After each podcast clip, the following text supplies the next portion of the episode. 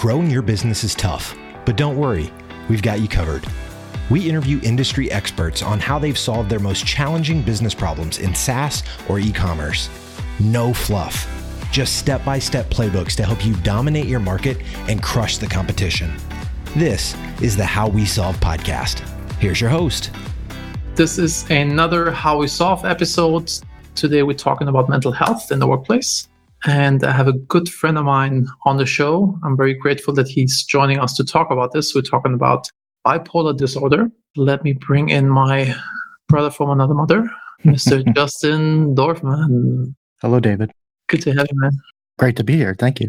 To give you a little background, Justin worked with me at MaxCDN and it was a blast. I really love working with him. Really miss us actually. But now he's working with another friend of ours. He is Reblaze's open source program manager, and he's responsible for fostering the adoption of their project Curiefense in the cloud native space. In 2017, Justin co-founded Sustain OSS, which hosts events and podcasts for the open source software sustainers. Justin's super passionate about open source. Just a little. Just a little. You could say you're manic when it comes to open source. That sounds about right. But today we're talking about bipolar disorder. So maybe you want to tell us what this is and what your experience has been with this, especially when it comes to the workplace. Yeah, yeah, sure. So first time I well, I noticed I had bipolar disorder was after a really bad depression I had. I've always been eccentric, not antisocial, but on the brink of antisocial. And then one summer when I was 18, I was like Mr. Social and more confidence than I've ever had in ever. And after the summer was gone, I went into a deep depression. And that's when I was diagnosed with bipolar disorder because they said, okay, if he's not really known to be hyper. That's outgoing. outgoing, yeah. And then all of a sudden he's now depressed we believe. And there's there's also my dad said there was family history of it. So that's when I was diagnosed. And from there, like I was always like, well, yeah, maybe I have it, but the rules don't apply to me. I'll just do what I want to do. And yeah, I mean, that just kind of caught up with me big time. And I think the one thing that really sucked during my tenure at MaxCDN was the nine months that I had to take off. And it was after OSCON 2014. And I came back and I was like out of control. I saw people's faces when I was talking to them because I was talking like a million miles an hour that they were like lost. And you went and drove me to my parents' house because I was just too disruptive with everything. So I would actually like to hear like your thoughts.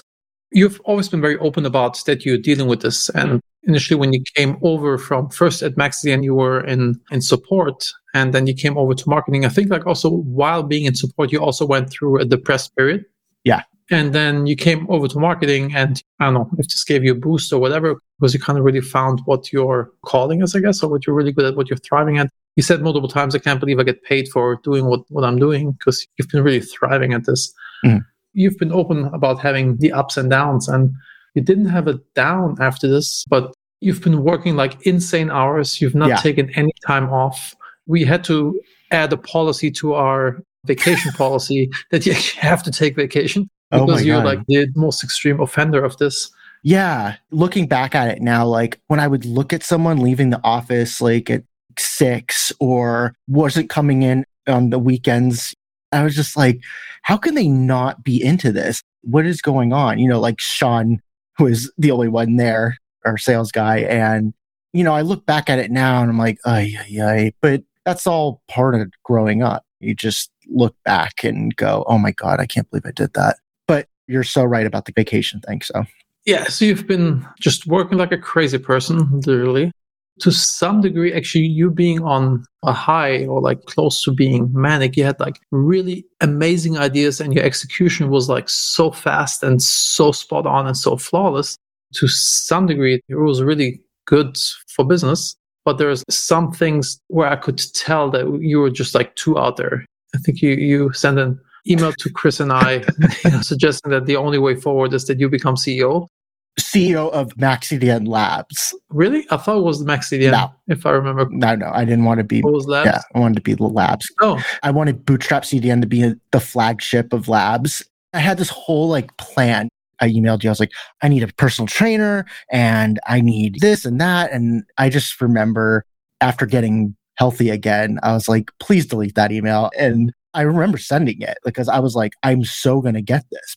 But no, let's be very clear. I want MaxCDN Labs to be like the open source dream machine where all other companies would be like, wow, they're doing so amazing in their labs. I think we also did pretty amazing in our labs. And Oh no, absolutely. Absolutely. just the whole email being so out there, maybe something's not right. The thing where I realized that, you know, when, when also brought you to your parents was when you about to rent like this crazy penthouse apartment in downtown Los Angeles. The base cost was like your monthly salary or something like this. So I was like, okay, dude, we're at the point where it's not healthy for you anymore. And then, you know, I jumped in and brought you to your parents too. And then you went to therapy. Yeah. The thing that you were describing earlier with the great ideas and execution, that's hypomania. That's before mania if you don't catch it in time. You're just basically riding very close to the line between mania and not mania. So hypomania would just be in the middle. And it's amazing. You've seen it firsthand. It is superpowers. I can do whatever I put my mind to. And I think a lot of great things came from it. But at the same time, it comes with a cost. And the cost is you're going to be depressed. There's just no if, ands, or buts. It's just, you can't just stay at hypomania or mania forever because what goes up comes down. And that was for a while before I really took care of my issue. The depression sucks, but that hypomania, I can get so much done. And maybe this time I won't be so depressed. And it just never worked out that way. And that's where I was going back from my original stance of it doesn't apply to me. I might have this label. I might be, they might call me bipolar, but I don't fit that mold. I can drink, I can smoke pot, I can work 12 hours a day, weekends, and that's what I'll do. And it just got to the point where I couldn't do it anymore. The acute mania for four months straight was the end. After my depression, after that, I was like, I need to take this seriously. So, no more drinking, no more hanging around people that were in that scene, marijuana and all that other stuff, Molly. I should not be doing drugs or alcohol. Everything the medication's doing is it's just canceling it out. So I finally just said, I gotta like get someone to keep me accountable in the therapist, which I've done therapy before, but I always lied and just told them what they wanted to hear. Whereas this therapist, I just put it all out on the table and she has a direct connection to my psychiatrist. So if I'm starting to go hypomania, she'll go straight to him and be like, Hey, you need to up Justin's meds because he's in denial. And that's the thing with hypomania. Like you can be in denial about it because you don't want it to go away. Your mind tricks you like, Hey, no, if anyone says you're hypomanic, don't listen to them. Don't worry, bro. We got this. That's how it is. And it's, and you know it's going to end bad, but you're just like, Ugh. but I haven't had an episode in seven years because I've been sober. I've been going to therapy once a week and I'd rather spend that money on something else and some investments and stuff. But at the same time, I'm investing in myself for not losing nine months of my life again. I'm lucky that you and Chris stuck with me and my mom and dad, my parents were just like, any other company, you would have been gone. And I totally agree. And the fact that I had a much of an impact at Max CDN for you to put up with my shit for nine months, I was so appreciative after. With that said, that chance that was given to me, I really took it seriously. And I said, I cannot do this to them or my family or my friends. Friends would go up to me and be like, dude, you were talking to me over the over the summer, and I have no idea what you're talking about. You were talking a billion miles an hour. I was like, I'm sorry. I don't like to hear that. I guess the method of dealing with it is simple, like don't self medicate. Right. go to your therapist, don't skip any sessions, don't drink, don't do drugs, and it's good. It sounds simple, but yeah, you just have to do the work. And the bottom line is you have to want it. If you're doing it for someone else, then that's stupid. You got to do it for yourself. I think what you said is absolutely 100% important. Do not self medicate. If your doctor gives you 200 milligrams of Zoloft, don't cut it in half so you can save money. I used to do that like, oh, I'll just cut my stuff in half because it goes longer. You know, it goes like two months, so I can just save $25. That $25 cost me $20,000 in frivolous spending and all this other stuff. But that's besides the point. If your doctor is giving you a prescription, he or she is doing that because they know what they're doing. They went to school for 10 years and undermining them and lying to them just because you want to get away with something. It's just, I look back at what I did and it was just like, why did I do that to myself? But at the same time, I didn't know. I was arrogant. I was ignorant, arrogant, and just did not want to accept that I was sick and I am always going to be sick, but I can take care of it by doing what we said the medication, sobriety, everything else. So that's the key is just do not self medicate, go to therapy, stay sober. And I know it sucks. In the beginning, like I was like, oh my God, why can't I just drink? And and then as a month went by, six months, now it's like I have nightmares of me taking a drink, getting drunk. I wake up, I'm like, oh, thank God. I, I don't want to lose all that, but also it's just not good for me. One thing that you said that was so powerful. I remember when I, I came back, I was better, but I was still kind of humbled. I'm not super bad. I told you, I was like, my career is over. There's no way I'm going to be able to recover from this. And you're like, you're gonna look back at this and be a blip on the map. And at the time, I was just like, oh, he's just being nice. That's really cool. You know, he's being nice.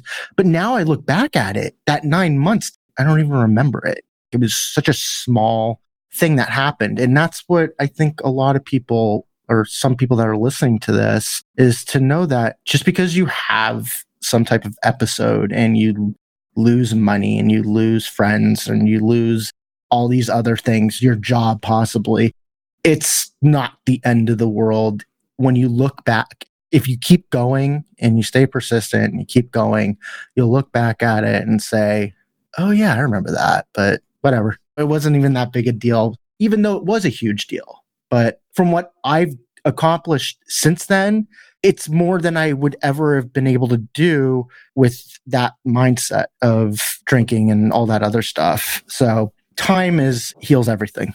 And again, virtual high five that seven years already. Holy cow. That's so cool. Sticking to your guns and that it's working.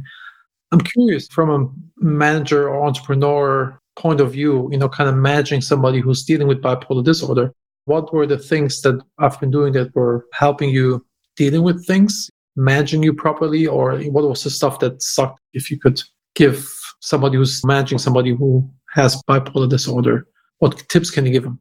One tip that I could see like once you see that it's about doing things that are hurting them potentially, kind of like renting somebody that's way too expensive, right? Pull the plug. Well, just like with any person, even with bipolar disorder, there's two types. There's bipolar one and bipolar two, and they're they work a little differently. I have bipolar one, and I have a really good family, and I have a solid support system. So I'm not gonna like go and pretend like I did this all on my own and just because I'm here and talking about something that happened that was horrible and I overcame it. It's because I had a lot of help. I would say most bipolar people are very creative. And if they're taking their medication and everything else, you wouldn't even know. All bipolar people have like a broken leg, but you can't see the cast.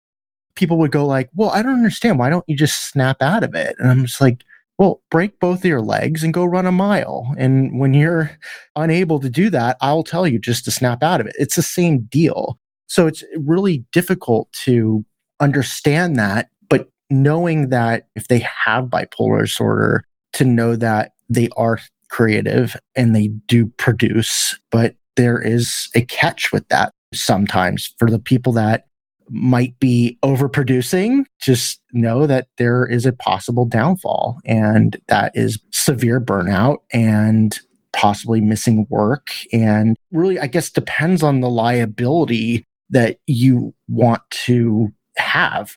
Just be patient. I guess that's the biggest thing. And if it's not working out and it's dragging down the other teams, then you have to do what you have to do, what's best for your business. But just know that everything that someone going through an episode, it's temporary. And certain people recover faster than others.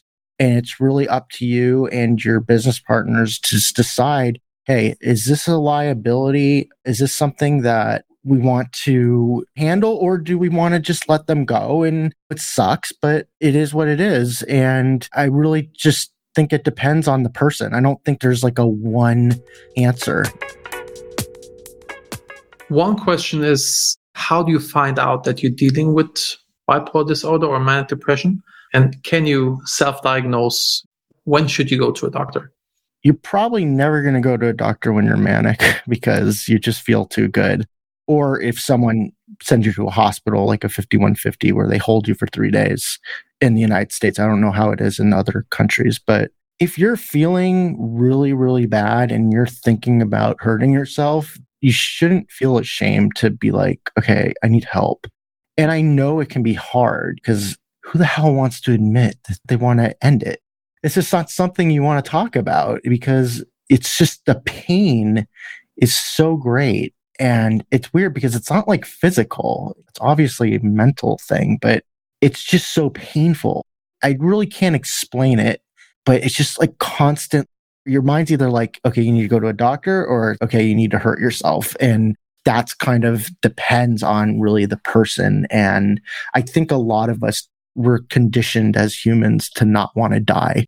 So I think most of us will make that choice and go, Hey, you know, I do like my life. I just don't like what's happening right now. I just need to talk to someone. And there's many resources out there online.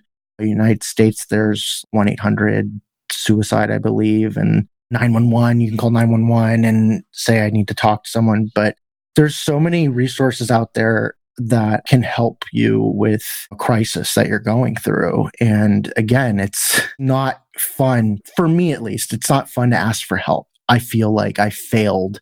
And I know it's easy to be like, well, you shouldn't feel like that, obviously. But when you're in that mindset, just feel so vulnerable to just being looked at as weak. And I think, especially when you're trying to advance in your career, you don't want that. You don't want that stigma. You don't want that label like, oh, Justin's bipolar, Justin's depressed. We can't count on him to finish this. That's why I think a lot of people might holding back and not sharing. Exactly. Especially in the workplace, not coming out to sharing this, which is, I guess, absolutely makes it even worse. That's a question like, how do you deal with the stigma? you worked at other places before, like I know, because you just shared how we handle it at, at Maxian, very supportive. But have you had, or do you know from others who are going through depression where the stigma has actually hurt them in the workplace? From what I gathered is, of course, you feel bad about it, you feel ashamed, you feel like you're failing or whatever. Yeah. But the better step to ask for help, because people will be most likely supportive, especially, you know, it's like mental health is a big issue a big talked about issue these days. And I guess from an employer standpoint, it's always better when you just at least know what's going on so you can help this person to tackle the problem versus like, oh, he's just like not performing, he's not coming in, he's calling in sick all the time, kind of being depressed and not producing. And you, are in the dark on like what's going on and you don't even have a lever to help. Yeah. Well, I mean, in the beginning, like that's why I had that whole mindset of the rules don't apply to me. So it was me being a chameleon and saying, I can drink with the guys at work because I'm going to be one of them. I'm not going to like show that I'm I can't hang, you know? And I think that's probably one of the great things that's been happening is this whole drinking culture at work going away and becoming more and more looked down upon because there are a lot of people with mental health disorders and alcohol is a depressant. So, with that said, that stigma of not being able to drink or not wanting to drink, it just kind of goes away. with mental health, it's getting a lot easier to come out and say, like, hey, I'm X. It just doesn't even end with mental health. I think more and more acceptance for any issues or non issues that you have. I just remember like 10 years ago or so, I did something where I was like talking about bipolar disorder, mental health online. And my mom's like, you should, probably shouldn't do that. And at the time, I was like, she's kind of right. A recruiter could look at this. But now it's like everyone's encouraged to talk about mental health. So, okay, at least in the United States. I'm not sure about other countries, but for me, it's just each year it's been easier and easier to discuss what is going on or what I've been through because there's probably others that are going through the same thing and they're scared. They don't want their bosses to know like they have a mental health issue and they don't want to be stigmatized, passed for promotion, you know, all these other things. And the thing is, it's like if you take care of yourself and you go to therapy and you stay sober, you can be normal and take your medication. Take your medication every day. Don't skip your medication. Never, ever, ever. You can be normal. You can be like everyone else where you don't even need to say you're bipolar because you're doing everything. Seven years straight, right? No blips. Yeah. And then that took me growing up as well. If you told me I'd had to do this at 21, I'd be like, hell no, you know, I'm going to the bar.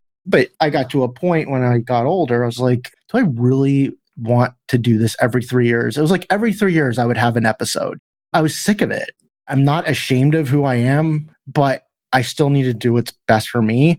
And I can still go on podcasts or have open conversations with people at work about mental health because I don't want anyone to feel like they have to hold back. They don't want someone to stay at work and perform poorly because they're scared they're going to lose their job or something like that. What does that do? Who does that benefit? Love, not fear. Love, not fear. Yes. To wrap up, don't hold back. Be transparent about this. Go to see a therapist, see a doctor. Don't skip your medication. Yeah, I think one thing about therapy is there's a lot of people that say, oh, well, if you go to therapy, you're weak. And it's like total eye roll. You don't know what you're talking about. Maybe that's the case for you. You're insecure and stuff like that. But if you're bipolar and you don't have someone that's checking you to see where you're at, you can easily, especially with bipolar disorder, your mind can trick you to say, you're not manic. You're not hypomanic. You're fine. And if you're not having someone who's going to be objective and they're not your friend, they're your therapist, they're going to tell you what's up. That's their job. So you can be like, oh, well, I can count on my friends and family to do that. No, they can tell you everything you want, but you got to have someone that is objective and not going to buy your bullshit. They're just going to be there and say, nope, not going to happen. I'm calling your doctor. To some degree, it's like a coach. You know, every top athlete has a coach. Otherwise, they will not reach these heights of performance. Yep. That's a really good point. I never even thought about that. Yeah. My therapist is my coach for sure. She finds these patterns, these constant patterns that I do every like six months or so and she'll address them immediately like hey you're doing this again what's going on and i go oh wow i didn't even realize i was doing that not that it makes things all simplified and or anything like, it's still work but i really do believe that if you're bipolar you need to have someone other than friends and family to watch you and monitor your thinking because your mind can trick you to do things that you wouldn't do if you're healthy. Well, dear Justin, thank you very much for being so open and sharing and to get this out there to help people who are going through the same thing. Do you have anything else you want to share? You want to pitch? You could find me on Twitter at J Dorfman, J D O R F as in Frank, M A N, or justindorfman.com. I'm also working on an open source project called Curiefense.io. Check that out. That's pretty much it. Awesome. Well, thank you very much for coming on. I'm looking forward to seeing you in person in a month or so. In a month, yeah. Awesome. Is your sales team spending too much time researching leads and accounts? We take over all the labor intensive sales development tasks so your team can focus on building relationships and closing more deals. We don't just build lists, we take a strategic research based approach to find your team qualified leads every day. Ready to start? Schedule your free consultation at taskdrive.com. That's T A S K D R I V E dot com. Thanks for listening to the How We Solve podcast. Dominate your market and crush the competition with our step by step playbooks. Subscribe right now in your favorite podcast player or visit howwesolve.com.